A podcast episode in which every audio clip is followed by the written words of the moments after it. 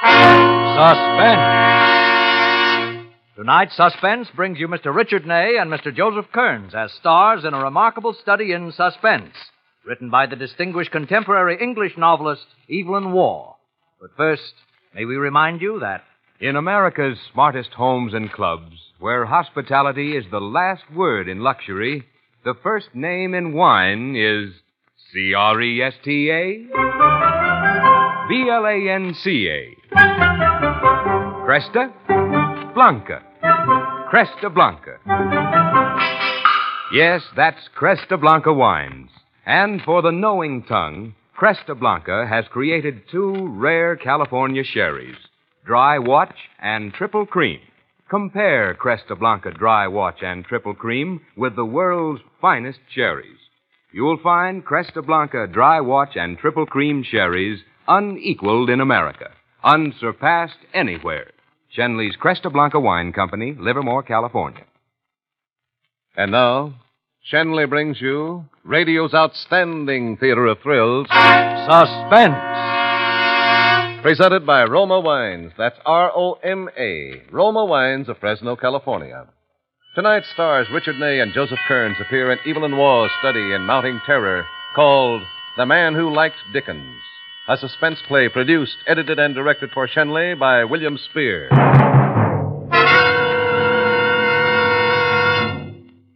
When Brenda and I broke up the marriage, it cheered the gossips and gave them something to talk about.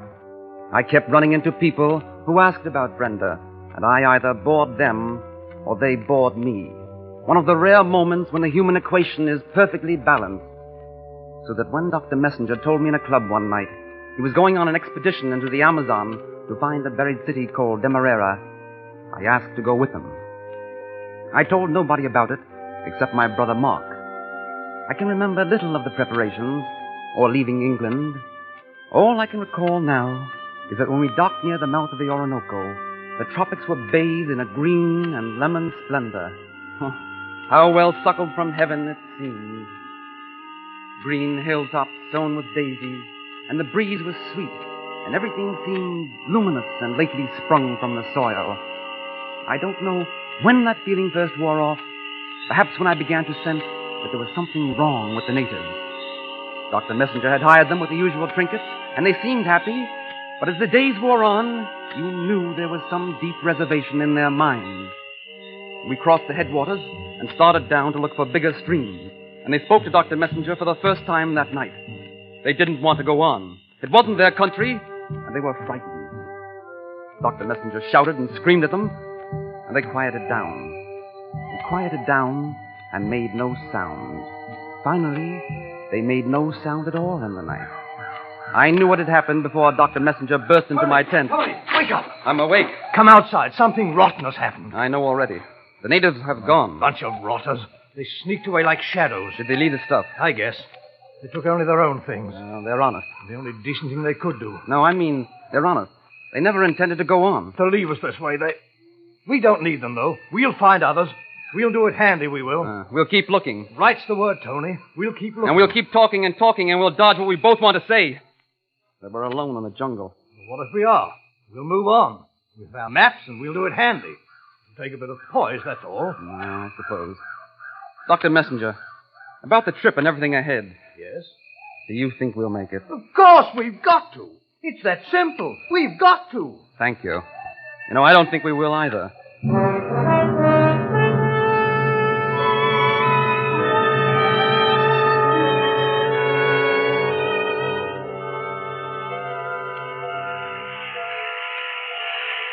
The next morning, we gathered our stocks, set up an emergency camp on the left bank, and started down the main stream.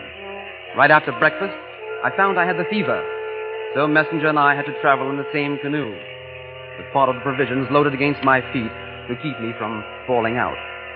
Late that afternoon, Messenger nudged the boat ashore. There were falls up ahead, and we had to carry the canoe past the danger spot. Messenger lifted me ashore and started to drag the canoe up on the bank. The cargo shifted on him, and he slipped into the water. It was quite shallow in places, and he caught at the rocks, but they were worn smooth. And he plunged into deep water and reached the falls. The foam subsided into a great pool, almost still, and strewn with blossoms from the forest trees that stood gauntly above it. Dr. Messenger's hat floated very slowly towards the Amazon, and the water closed over his bald head.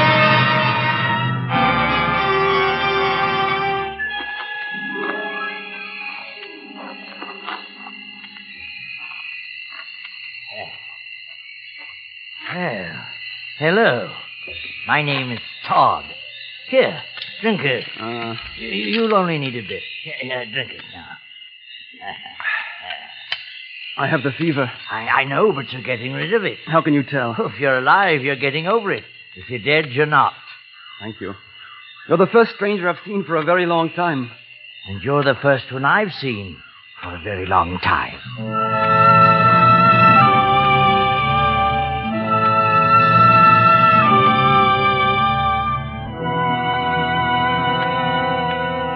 I liked him from the first. I liked him right away. Mr. Todd brought me to his house. It was near a village of Indians along the riverbank. He owned a dozen or so head of puny cattle which grazed in the savannah, a plantation of cassava, some banana and mango trees, a dog, and, unique in the neighborhood, a single barreled breech loading shotgun. He sat and talked to me while he gave me medicine and nursed me back to health. There's a medicine for everything in the forest make you ill and to make you well, to kill you and to drive you mad. My mother was an Indian, and she taught me many of them. How long have you lived here in the jungle? Oh, I was born here. I've always lived here. It's a very long and lonely life. Oh, it would be for me. Uh, I've watched most of the natives grow up. Some of them die. And I've tried to look after them. Oh, then that's why they obey you so well. That reason and because I have the gun. Oh? My father was good company. He lived to a great age, a very great age. It's not 25 years since he died. Oh, he was a man of education. Can you read? Hmm? Oh, yes, of course. Oh, not everyone's so fortunate. I cannot. The only two words I know how to spell are born and die. Oh, yes? Oh, that's rather too bad. Oh, but I suppose you haven't much opportunity here. Oh, yes, that's just it. I, I have a great many books. I, I'll show them to you when you're better. Uh, my father left them. Oh, I see. Yes, he used to read to me. He, he, he read to me all the time. Then there was another man a few years ago, uh, Barnabas. He read to me until he had to leave. Oh, I was very sad because he, he read well. And the books mean so much to me. How long ago was that? Oh, uh, seven years ago. He read to me every day until he left. You shall read to me when you're better. Why, I'd be delighted to. As Mrs. Bardell says to Mr. Pickwick, it is so kind of you to have so much consideration for my loneliness. Yes, you shall read to me.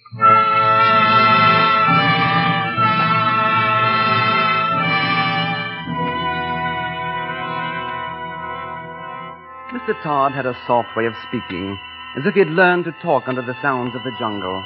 And now, as he went about his work in the village, he seemed happier than I'd seen him before, as if he were alive to some great expectation.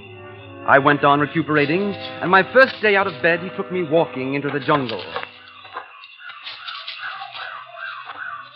We, we'll have to turn back soon. It's growing late. Yes, it's, it's almost four o'clock. Ah. Huh. What would it be like in London now? I can never remember which way it goes. What the time? Oh. oh, it'll be nine o'clock. Sun comes up in the east. They get the day sooner. Huh? yeah. So we get it secondhand and slightly soiled. hey, what's the matter? Uh, that mound of dirt there. What is it? It's a grave. I told you about him. Who? Barnabas. His name was Barnabas Washington. He's the man who read to me. Oh, you said he left. Well, didn't he? But you didn't say that that way. You why you talked as if he really left. Did I? Oh, maybe it's the way of saying things down here. You're an educated man. I'm not. I didn't mean that. I I, I just thought of him as well leaving. Oh, of course, I should have made it clear. He was a splendid fellow, Barnabas. I liked him very much. How long was he here? Oh, oh, quite a long time. I mean, exactly how long? I couldn't remember. It quite a long time. And he died here without getting home? Oh, yes, it seems sad. He was a splendid fellow. I'm sure he was missed. You know, you've given me an idea. Yes. I wonder if if he doesn't need a marker. I think I'll build a small cross. Two of them, I think. one to commemorate his leaving and the other your coming. Now, that seems very odd. Most things are that old men do. I, would like to begin now. Would you care to help? Uh, no, I'm going back. I feel tired. Oh, oh yes, of course. Oh, print it out for me, will you? Barnabas Washington and, and your name. I, know how to print born and died. I, I'll do it later myself. Yes, now you want to rest. And tonight, tonight I think we could begin. Begin what? Your reading to me. You feel well enough now, don't you? Yes, I feel all right. Oh, good. Then we'll begin tonight.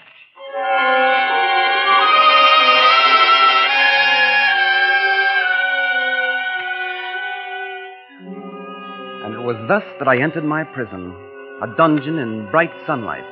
No one could imagine it.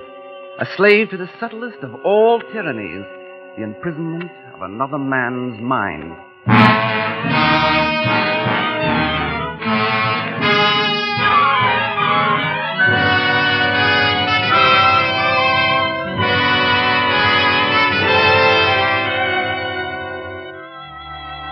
For suspense, Roma Wines are bringing you Richard Ney and Joseph Kearns and The Man Who Liked Dickens.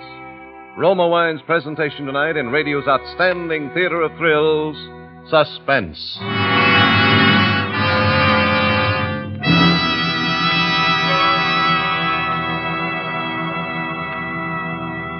Suspense, radio's outstanding theater of thrills, is presented by Roma Wines. That's R O M A Roma wines, those better tasting selections from the world's greatest reserves of fine wines. This is Truman Bradley with a suggestion from Roma that has helped many a hostess win high praise. Whenever friends drop in for an afternoon or evening, show the warmth of your welcome by serving better tasting Roma California wines. For both host and guest, there's pleasure in the tempting nut-like taste of golden amber Roma sherry rich ruby red Roma port, or mellow flame bright Roma muscatel. You'll find that everybody will cheer your choice when you serve these fine Roma wines because they do taste better. Remember, there's a better tasting Roma wine for every occasion, for every taste. So, for an everyday family treat or smart hospitality at little cost, always serve Roma wines. That's R O M A, Roma Wines, America's favorite wines. And now, Roma Wines bring back to our Hollywood soundstage Richard Ney as Anthony Last and Joseph Kearns as Mr. Todd in The Man Who Liked Dickens, a play well calculated to keep you in suspense.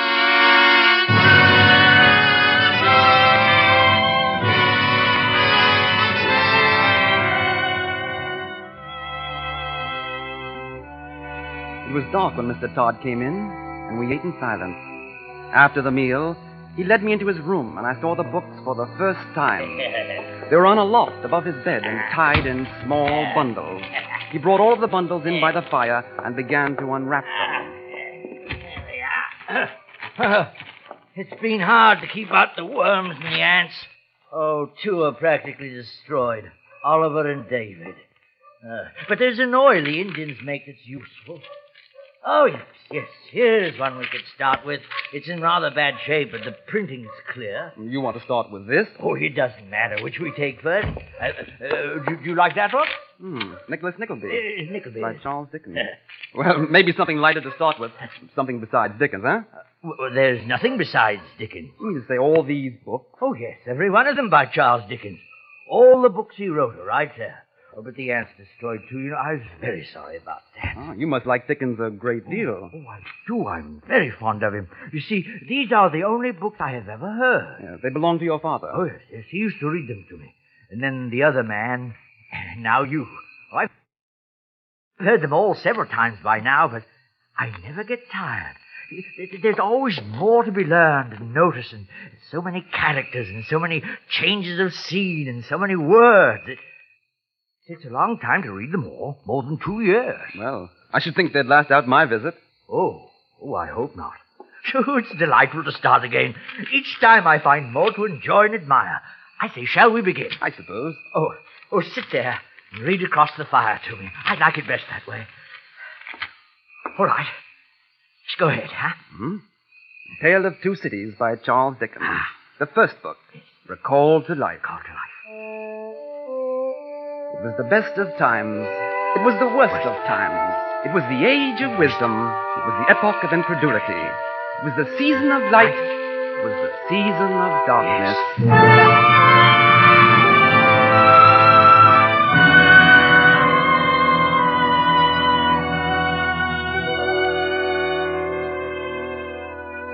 I found some pleasure in the reading for a while. It calmed me and gave me a feeling of being whole again. And the old man's delight was something to see. As I read, he followed the words soundlessly with his lips. Often, when a new Dickensian character was introduced, he'd say, "Uh, Repeat the name, I've forgotten him. Or, Yes, yes, I remember her well. Uh, she dies, poor woman. Always he was concerned with the people and nothing else. And his comments were usually simple. I think that Dedlock is a very proud man. Or, Mrs. Jellyby does not take enough care of her children.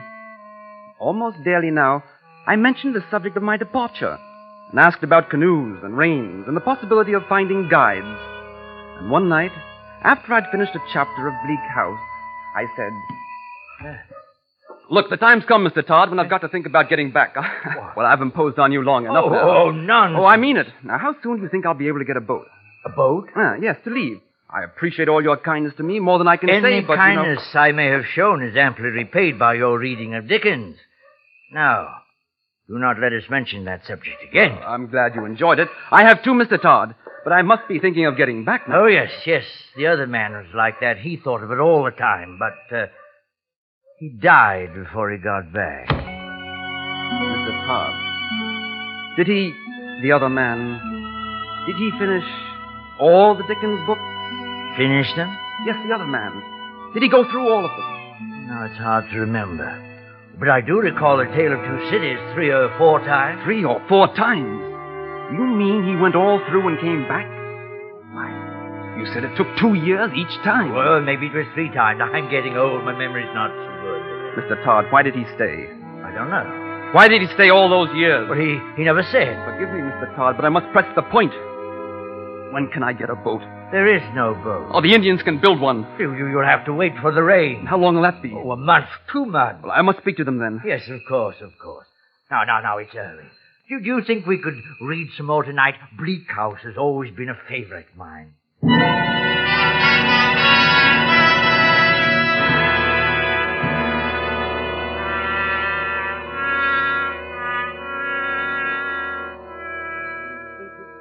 Influenced by Mrs. Gamp. It was decided that Mrs. Gamp should be approached without delay. I, I, I wonder if you could read that over again. It's one of the points I think Dickens leaves unclear. Oh, I'm very tired.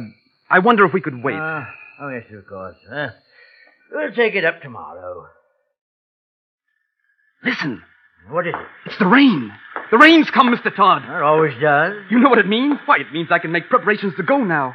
Oh, I can talk to the natives about building a boat. Oh, that's impossible. Why? It's impossible. The Indians won't build a boat during rainy season. It's one of their superstitions. You might have told me. Didn't I mention it? I forgot. You know, you've forgotten a lot of Oh, things. well, I'm getting old. Not too old, Mr. Todd. You've remembered to evade me. How could I evade? But you have. And you've lied to me. You've lied to me systematically. Mr. Todd, you're holding me a prisoner. You're keeping me here against my will. But, my friend, who... I demand to be released. You're under no restraint. You can go when you like. You know very well I can't get away without your help. In that case, you'll have to humor an old man. Read to me another chapter. Todd, I swear by anything you like. When I get to Manaus, I'll find someone to take my place. I'll pay a man to read to you. I've no need for another man. You read so well. Then I've read for the last time. I hope not. Oh, I sincerely hope not.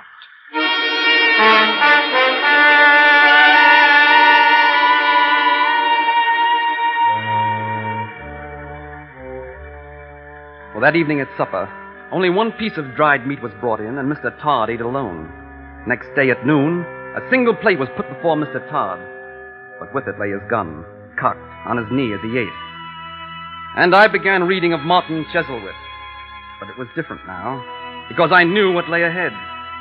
And if I didn't then, I did after I found the scrawled note toward the back of the book. It was written with pencil in a rough hand. I, James Todd of Brazil, do swear to Barnabas Washington of Georgetown that if he finished this book, in fact, Martin Chuzzlewit, I will let him go back as soon as finished. And there followed a heavy pencil X, and after it, Mr. Todd made this mark signed Barnabas Washington. The note was signed January 1929. And Barnabas Washington. And Barnabas Washington died in 1940.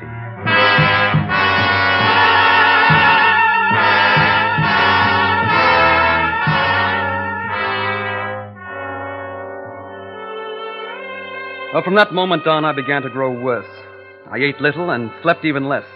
And every day there was more Charles Dickens.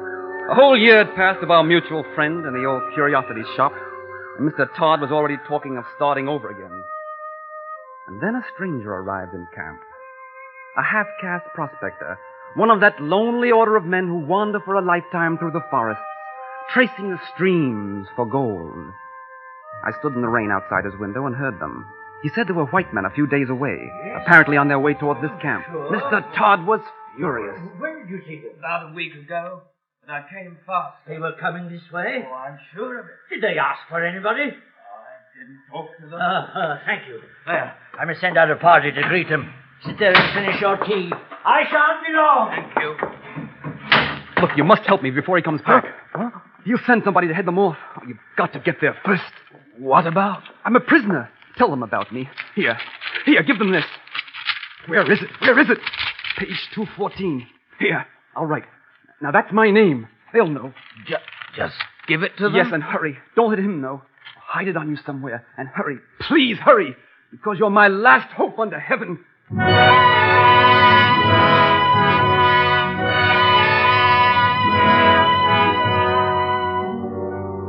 Well, Mr. Todd must have sensed that too, because the next afternoon he told me that he expected I'd be leaving soon and invited me to a native feast. I agreed to go, and that was my fatal blunder, the last of all possible mistakes. At the feast, they served a thick porridge, and I remember only growing warm and weak and being carried back to Mr. Todd's. I was still weak when I woke. I was in the armchair and found Mr. Todd rocking contentedly before his fire. Aha! Are we awake? Oh, you don't look well. Not well at all. Ah, I feel rotten. That porridge doesn't seem to agree with me. I'll give you something to make you better. The forest has remedies for everything to make you awake and to make you sleep. You haven't seen my watch anywhere? You've missed it? Yes, I thought I was wearing it. I see, I've never slept so long. Not since you were a baby. Do you know how long? Two days. Nonsense. I couldn't sleep that long. Oh, but you did. It's a long time. It was a pity, too, because you missed our guest. Guests? Oh, yes, I've been quite gay while you were asleep. Three men from outside, Englishmen. It's a pity you missed them. A pity for them, too, since they particularly wished to see you. Then they did come. They, they came all the way to find you. Yes, just to find you. You were asleep. They wanted to see you.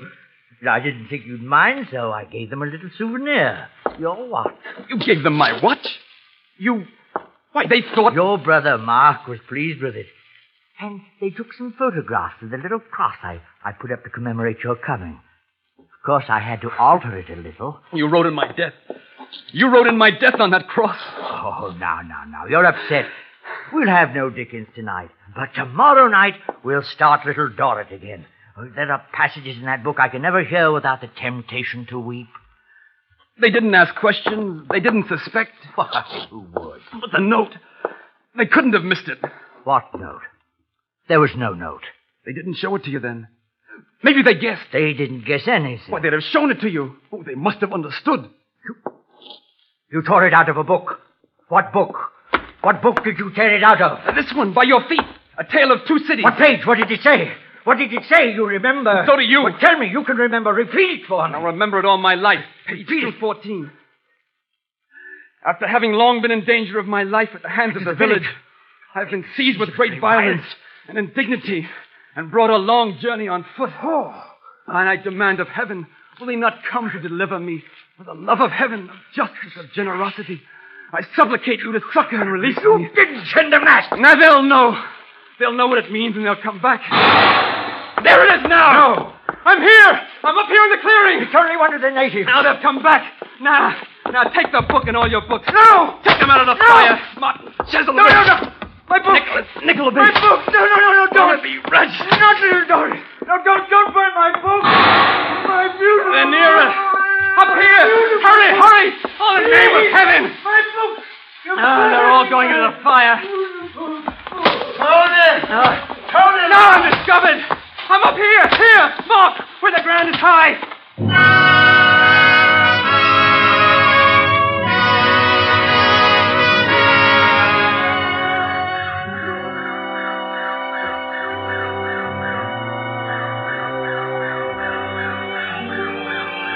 Well, we left the heart of the Amazon country that night. It was a night that was full of sound. The howler monkeys were silent, but tree frogs nearby set up a continuous chorus.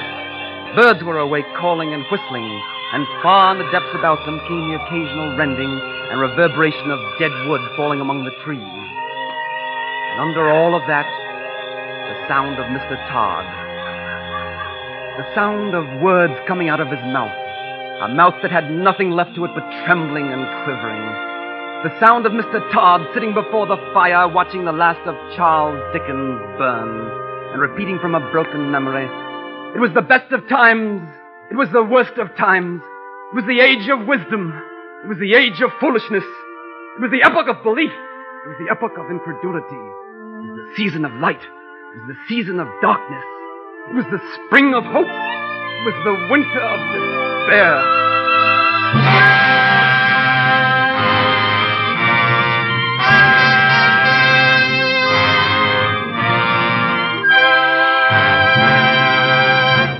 Suspense. The Man Who Liked Dickens, starring Richard Ney and Joseph Kearns, presented by Roma Wines. That's R O M A, Roma Wines, America's largest selling wines. Well, next week is National Wine Week, and throughout California's famed grape growing districts, gay festivals will celebrate nature's rich bounty and the grape treasure from which fine Roma California wines are created. And this year, as always, Roma is selecting and pressing only the choicest California grapes. Then Roma master vintners, with ancient skills and unmatched wine-making resources, will guide this luscious treasure unhurriedly to tempting perfection. When these finer, better tasting Roma wines will be laid aside with mellow Roma wines of years before to await later selection for your pleasure from the world's greatest reserves of fine wines. That's why, when you enjoy Roma California sherry, port, muscatel, or any Roma wine, you're always sure of better taste, unvarying high quality at reasonable cost. So when you ask for wine, insist on Roma. That's R-O-M-A. Roma wines, enjoyed by more Americans than any other wine. Richard Ney will soon be seen in the Sierra production Joan of Lorraine. Tonight's suspense play was adapted by Richard Breen from the original short story by Evelyn Waugh. Next Thursday, same time, you will hear Marsha Hunt as star of Suspense. Produced and directed by William Spier for the Roma Wine Company of Fresno, California.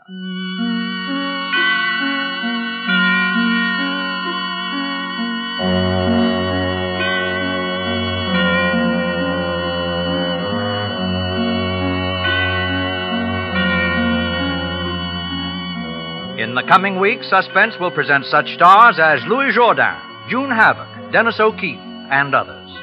Make it a point to listen each Thursday to Suspense, radio's outstanding theater of thrills.